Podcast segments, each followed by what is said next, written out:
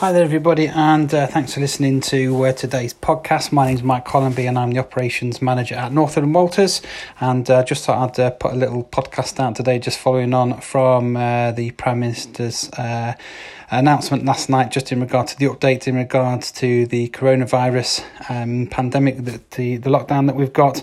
And there's obviously more news coming out on a daily basis at the moment.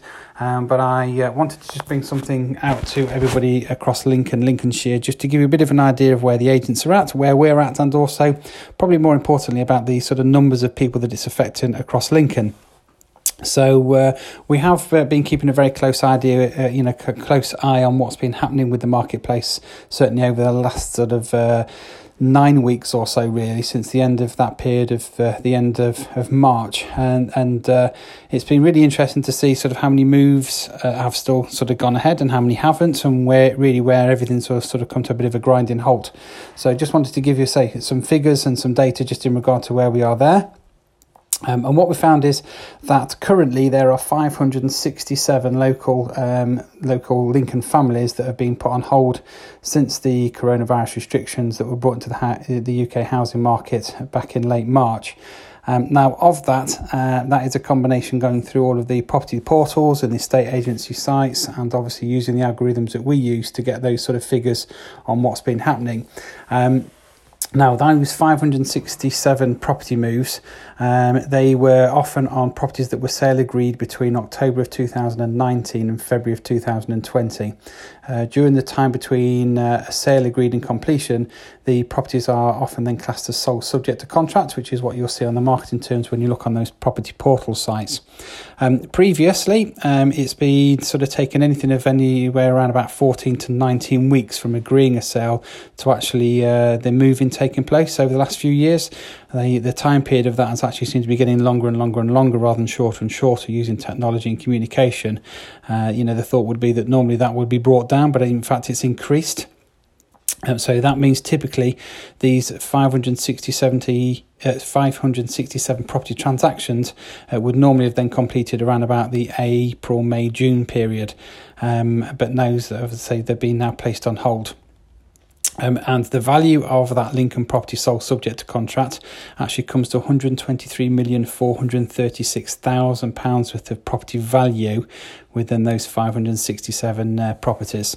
Uh, the pandemic hit just as the Lincoln market had actually been experienced the Boris bounce following his general election landslide in December, and it appears that by talking to my team, other agents in the Lincoln, uh, just about every buyer and seller uh, is, is actually sort of still happy to sit and wait until the restrictions are fully lifted um, because actually they've been holding back the house move because of Brexit previously. And interestingly, many of the uh, Lincoln homeowners in, lim- in limbo mentioned uh, are actually moving up the property ladder. And whilst they are in limbo, uh, it's probably made them realise more than ever before that the properties that they're living in are too small. And they uh, certainly are keen to get moved up that property market into a bigger property with more space, possibly even a bigger garden.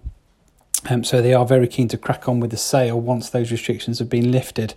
Uh, so that looks the sort of housing market in regard to sellers. Where are we at in regards to tenants? Um, now, currently there are 73 uh, families looking to make the move at the current time, uh, and yet they're unable to move as tenants are also under the same restrictions as home buyers. This means that they too cannot do a physical viewing, nor can they move home during lockdown unless the existing accommodation that they're in becomes unfit to live, um, maybe down to flood or fire or even occurrences of domestic violence, or the person moving is an essential key worker. Um, what we can, though, do as an agent, we are able to undertake viewings on vacant properties. And what you'll see starting to happen more and more is that agents will start doing virtual viewings uh, of properties which are empty. Uh, that's something that we've actually got booked in for our week now, uh, moving ahead, where we know the property's been empty and has been so for at least 72 hours. Uh, we can now go around and do a, a, uh, virtual viewing of that property, which we're going to start sharing out on social media and also on our websites and also on our property portals. Um, Facebook are now uh, offering a Facebook Live viewing service.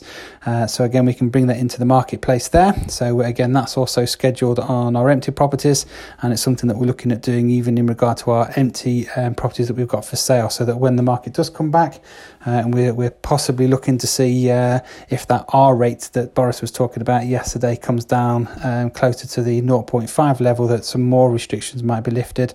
It may well be that we can start undertake doing more viewings uh, against on the, uh, but, but still um, adhering to that uh, social distancing. So there's still a lot to go on in the next three to four weeks. Uh, that just gave us some sort of stats and figures on where we're at the marketplace at the moment. If you've got any questions or even any concerns or worries uh, about what's happening, then please do drop me a line over at mshollenby at northwooduk.com. But again, thanks for listening today. Hopefully, that's answered a couple of the questions that you've got. But uh, say, I'd love to help you if I can do so. So, thanks again for listening. Hope you and your families are well and stay safe.